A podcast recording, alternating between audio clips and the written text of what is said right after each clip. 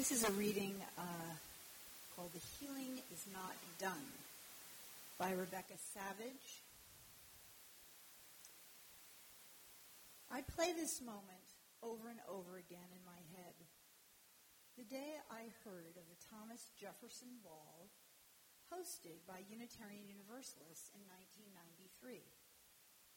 As a person of color raised in a UU congregation, I felt a shiver down my spine as I learned something new and unsettling about the faith that I call home. You may be wondering why this gathering of UUs in 1993 struck me as a profoundly memorable and painful moment. Beloveds, this is why attendees were encouraged to wear period clothes to the ball to celebrate Thomas Jefferson, who attended Unitarian churches. In the spirit of welcome, those who conceived of this social gathering did not take into account the centering of whiteness by asking people to attend in period dress. The organizers forgot or ignored the fact that in Jefferson's time, we black and brown UUs would have been slaves, property, traded and sold, brutalized and subjected. The matter was taken up at General Assembly when delegates challenged the appropriateness of holding this event. During a plenary session, delegates voiced their concerns by reading a statement of protest. In response, the organizers and other leaders gathered to consider how to proceed and came to a decision. The Thomas Jefferson Ball would proceed ahead as planned. I asked myself, what would I wear? Would I be a house slave, favored for my lighter skin and good hair? My skin is a light brown that my daughter refers to as cinnamon, a product of a beautiful multiracial family history. Would I catch the eye of a white man who could leverage any opportunity to take my body as his property? What would I wear? Would I have had shoes on my work-worn feet? Would I have stretch marks across my belly from babies that were taken from me to sell to other plantations? Would I sing to myself faithful, mournful songs of liberation, dreaming for the day when I can taste freedom for myself and my family? What would I wear? Would I be allowed to come through the front entrance or directed to the back, to enter through the kitchen with the other slaves and servants? Would I be allowed to drink from the same punch bowl, eat from the same platters? Would I sit with the other people of color in a separate room or at the back of the gathering? Would I be permitted to look a white person in the eye or even speak their name? What would I wear, dear beloved UUs? Tell me what I would have worn to attend this ball. What period clothes would represent who I would have been in Thomas Jefferson's time? Ouch.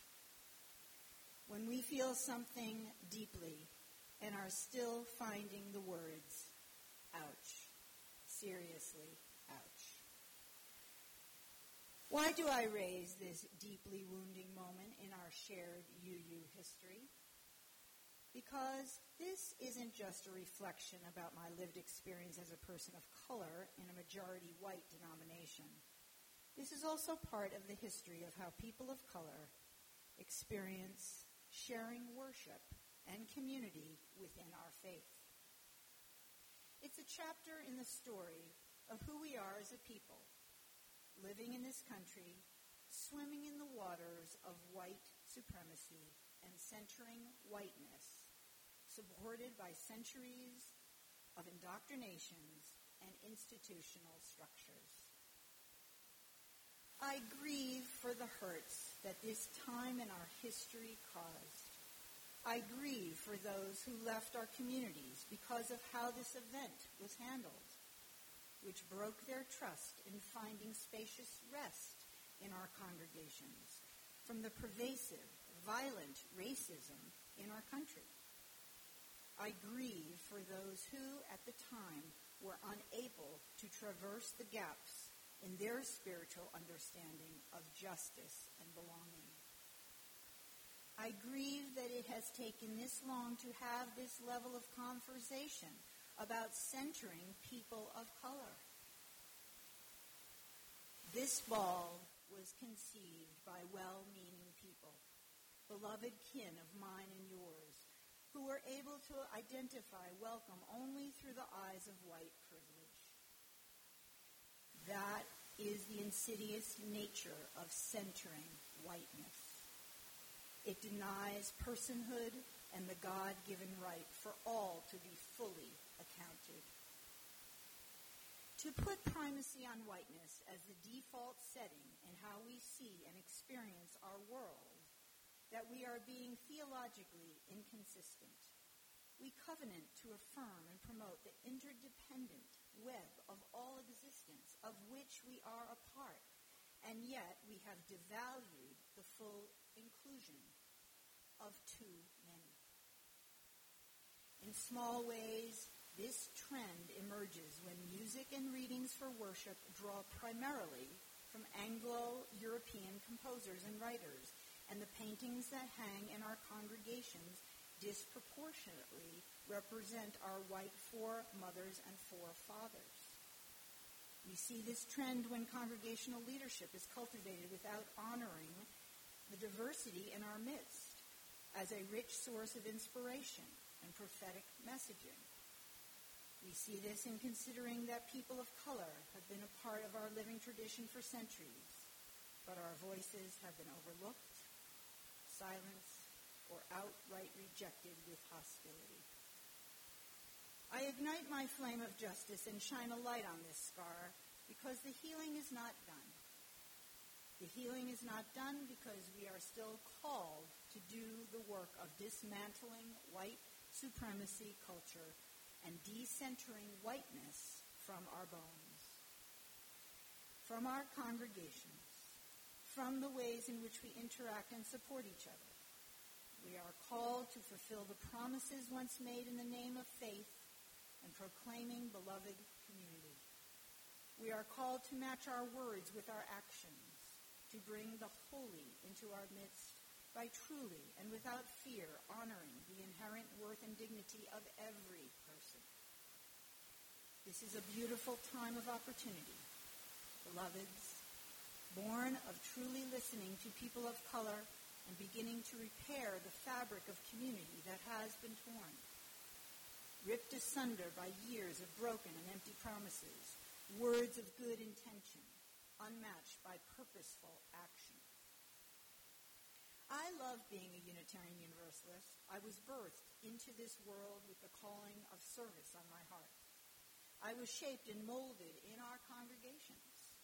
I also know that as Dr. Cornel West shared with us in his 2015 Ware Lecture at General Assembly, if I have white supremacy in my heart because I was raised in this country, so do we all. While I grieve, I also have much reason to claim hope. I celebrate where we are as a people of faith because we are bravely facing the devastation and illness of othering. We are looking at ourselves in the mirror and seeking a new way.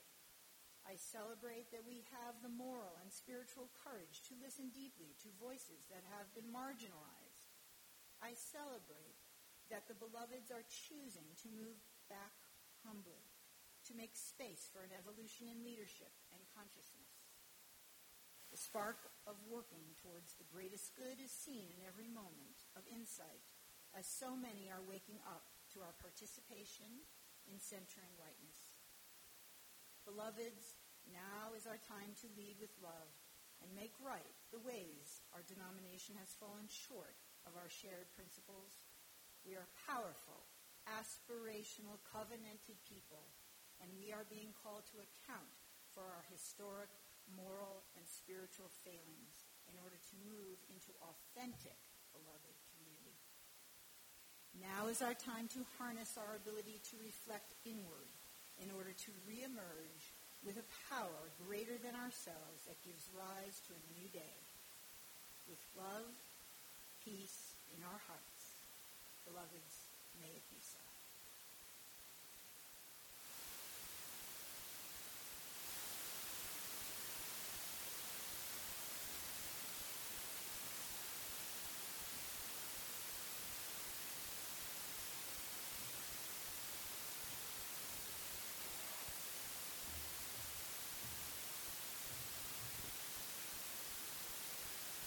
Promise and Practice, Lamentation for Two Voices by Erica and Rebecca Savage. This is a responsive piece, but it's very simple. There's nothing in the word of the service at a certain point. I'm going to ask everyone who identifies as white to repeat after me these words. So much has been lost. So much has been lost. And in the case of our people of color, we will ask that you repeat, beloved, you must not be defensive when you hear or hurt. Please repeat after me. Beloved, you must not be defensive when you hear or hurt our people of color. It's about two of us, right? Milton in the circle. We need one another. This is the core of our Unitarian Universalist theology. We are the human agents of the holy, the vessels through which redemption, healing, salvation occur. There is only us in this short lifetime. Create the shimmering, glorious weave that might exist. We need one another before we arrived here this morning. We needed one another before we found our way to this congregation. We have needed one another all along, and we have failed one another. We, who are white, have failed people of color, and by extension, the shimmering, glorious weave that might exist. One thing you must understand, beloved, is that whiteness isn't a solo act. It has a supporting cast. Lots of other things got created to uphold and justify whiteness.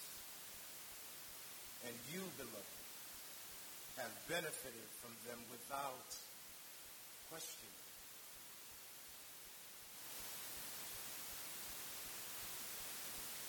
We need one another. But we have not needed one another equally. We've contained equal amounts of dignity and worth, but we do not need one another equally. If our need for one another were reciprocal, if our craving for each other's truth and experience were genuine, if we longed for others to feel as deep a sense of belonging as our own belonging, that need would have long ago forced us by white kin of faith to surrender our grip on our certainty, our preferences, our standards of comfort. My dearest friends, please try to understand that whiteness is limitless possibility. You swim in its waters and breathe in its air and take for granted that whiteness is the status quo. That's why many of you are offended by any reference to race. You believe you're acting and thinking neutrally, objectively, without preference for one group or the next, including your own. You see yourselves as colorless until people of color like me dump the garbage of race in your faces and your heads. You have no idea how absurd and hurtful that notion is. And yet we have grown accustomed to your defiance of our pain, struggle, and daily reality.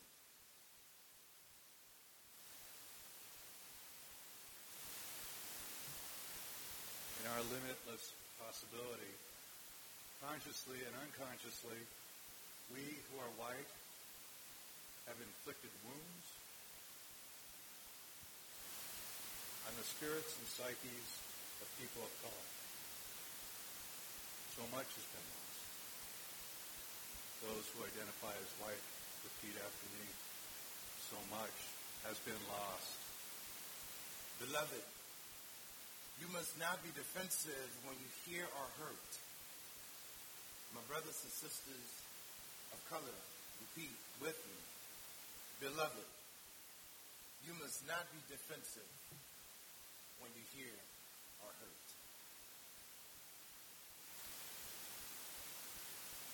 We confess before the spirit of fullness and reconciliation that we have needed to be right, have needed to be white, more than we have needed to listen.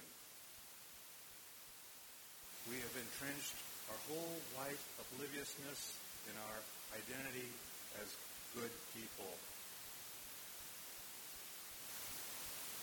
So much has been lost. So much has been lost. Beloved, you must not be defensive when you hear or hurt. I repeat, beloved, and my ancestors are here with me. You must not be defensive when you hear or hurt.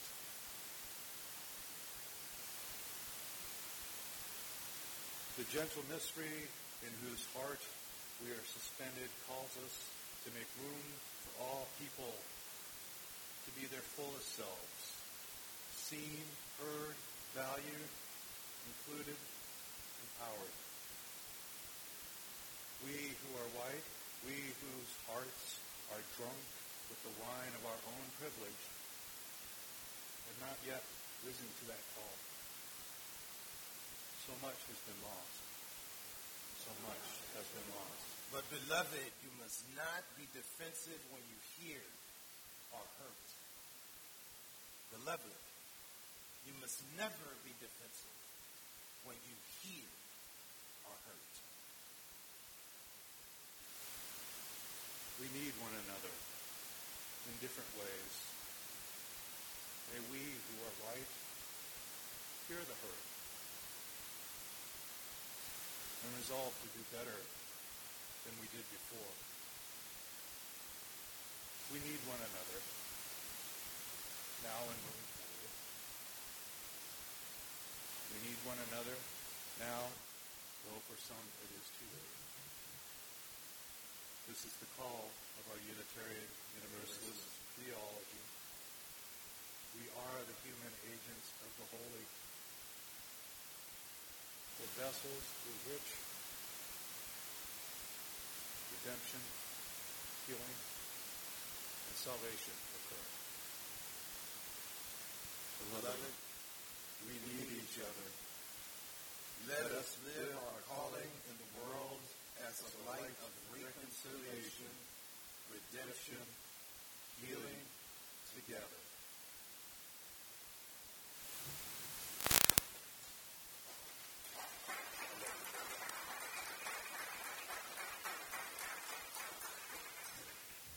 Before I get off the stage real quick, I just want to quickly pray for each one of you and your posterity. And I want to pray for myself and my posterity. For those who have known me since I've been involved with this congregation going on 5 years, my plea to each one of you has always been, you are the solution. Reflect on it. and those who have known me here for 5 years. You are, I am, continuously looking at that solution. Most beneficent and most kind, thank you for the opportunity to come here right now in this month of Black History. Thank you, Master, for those who acknowledge the contribution that we have bestowed, not upon Americans, but humanity. Master, I also want to say thank you in this very moment for those brothers and sisters who are not of my skin tone, who have questioned. Thank you for them. Thank you for those who have revisited their spirits and clearly understood that there is an opportunity to be white, and just as black is beautiful, so is white equally beautiful. Bless their posterity, their children moving forward. Continue to move their spirits in the direction of righteousness, equality unto all, because white has the power.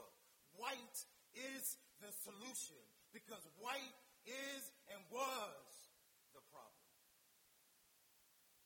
Master, we say thank you. Amen. Amen. I love y'all. From here. So I'm reading Tired of Being Silent. This is a reflection written by Raina D. Mattson. Raina D. Mattson serves as the Director of Religious Education for a Unitarian Universalist congregation in Connecticut, where she has been serving for just over 5 years. Outside of congregational life, she is raising her 3 beautiful children as a single mother.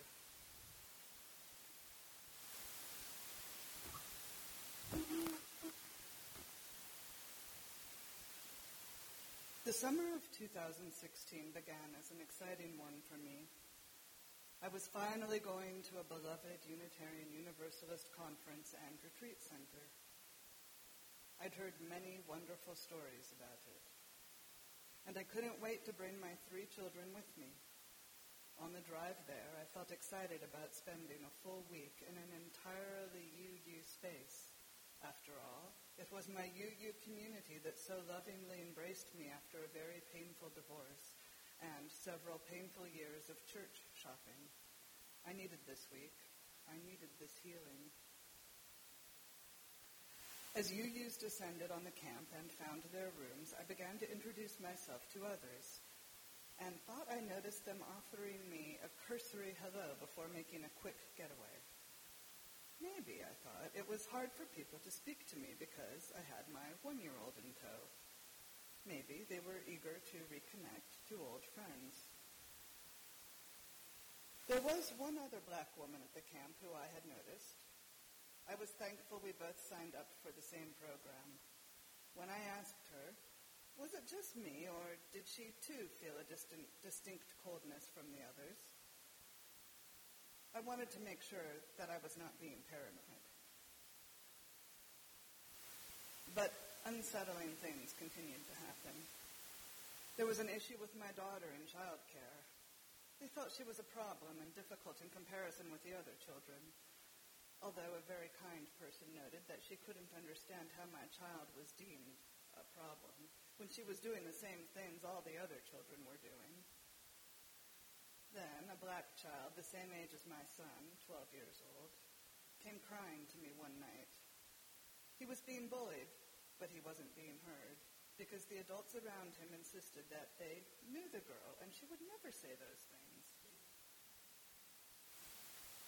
The child trusted that, as a black mother, I was the only person at the camp who would listen and believe him. I brought the matter out in the open. The typical excuses followed, like the boy misunderstood what she meant, and he was just being too sensitive, and it was just in fun, and nothing was really meant by her comments. I tuned those excuses out, and I spent a lot of time alone that week. When my daughter and I walked around the conference center, I saw reminders of racism everywhere, from the statues and memorials to the paintings on the walls. It was everywhere. It was clear as day, your kind are not welcome here. I would end my strolls by going to the dining hall, only to find there was no table for me, not because there weren't empty chairs, but because I was told that there was no room at the table for me and my toddler. The empty seats were for other people, I was told, and they couldn't make room for me. The pattern became so distressing that on most days I considered not eating, but I couldn't let my child starve. If my new friend was there, she always made room for me, and there were the kids. After the incident with the young black boy, the kids came to me quite a bit to mediate things going on between them. They even took turns giving me a break from my little one. Eventually, one of them would see me trying to find a table, and no matter how many people were at their table, they would find a way to squeeze me and my little one in. As kind as they were, they ate quickly and were off, and again I was left alone in the silence. As all the tables around me buzzed with talk and laughter, and I sat there alone, staring at my one-year-old. Then, one evening, my youngest finally settled down enough for me to attend evening worship. I was so excited. I grabbed my lantern and journeyed to the chapel.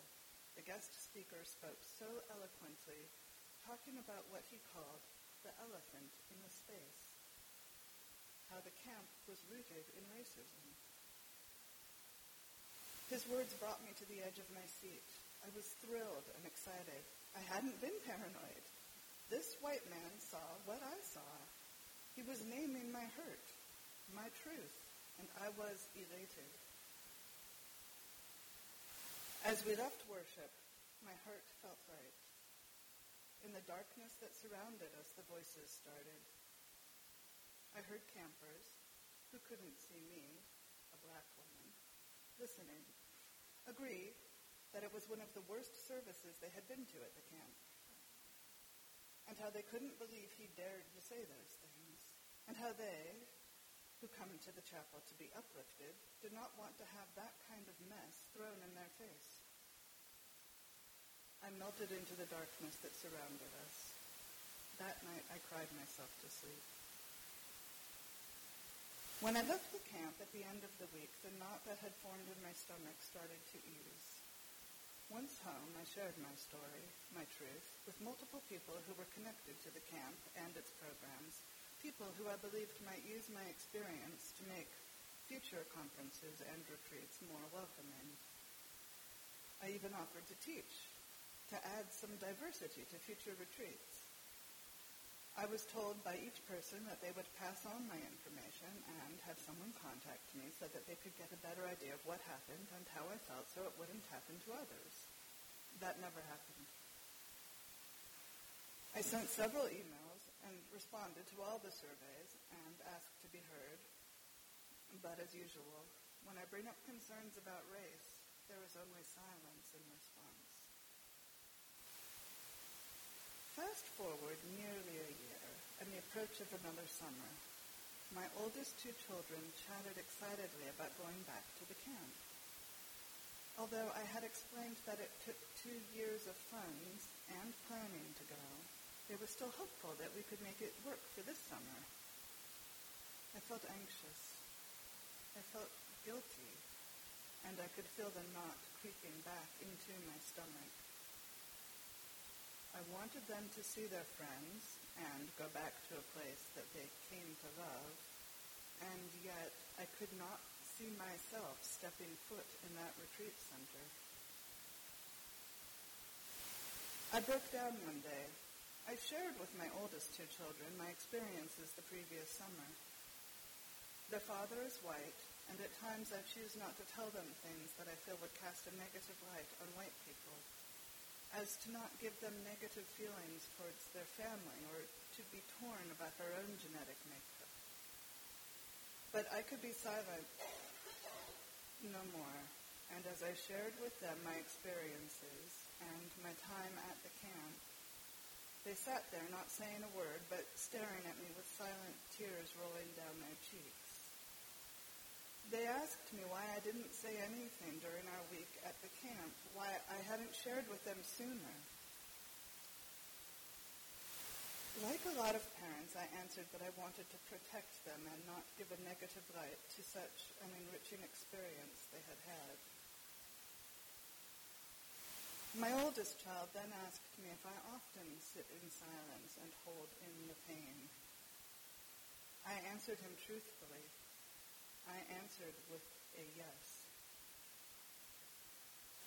Many times, as a black woman, I hold in my pain and my experiences to protect others, to keep and hold up the white fragility that I have been taught, or rather trained, to value more than my own feelings and my own experiences, more even than my own needs and self-worth. I've been trained to minimize myself, my light, my voice, to just grin and bear it, to put up with it because I should know that they meant well, or I didn't want to seem too sensitive, or to be the angry black person in the room. But I'm tired of being silent. It's a heavy load to carry day in and day out. Sometimes I'd like to take off my blackness and pick it up another day. Sometimes it's just too heavy a load, but I can't, so I press on. So I ask this question whenever someone will listen. Who is standing in your dining hall looking for a seat at the table? And can you make room for them, too?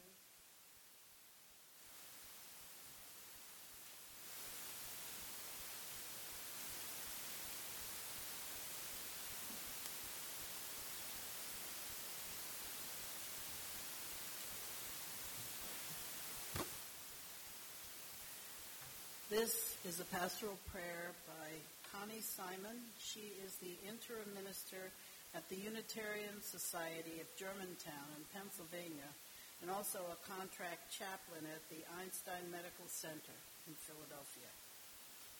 She graduated from Meadville Lombard Theological School in 2018 and intends to pursue parish ministry.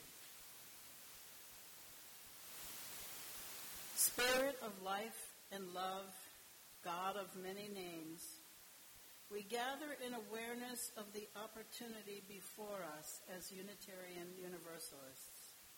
We have been given many chances before today to heal the wounds of the racism and oppression that have beset our denomination for many years and held us back from realizing the inherent worth and dignity of all Unitarian Universalists. We have made some progress, but we still have a long way to go. We have an opportunity today to renew our commitment to this work, and we embrace it fully and thankfully. We come together to listen to the voices of those whose contributions to our faith have been neglected for far too long. We welcome them home into a new Unitarian Universalism, into a faith that embraces and includes all of us and brings us closer to the beloved community of which we dream. We pray for healing of the wounds of the past and present. We pray for open hearts and minds that we may envision what is possible. We pray for the courage not only to speak up, but also to listen, even when the words are hard to hear. We pray for compassion and understanding. We pray for resilience and determination, and for the fearlessness to take risks, to make mistakes, and keep trying. In gratitude for the opportunities we have been given and the promise of what we can achieve together, and in the name of all that is holy, we say, Amen.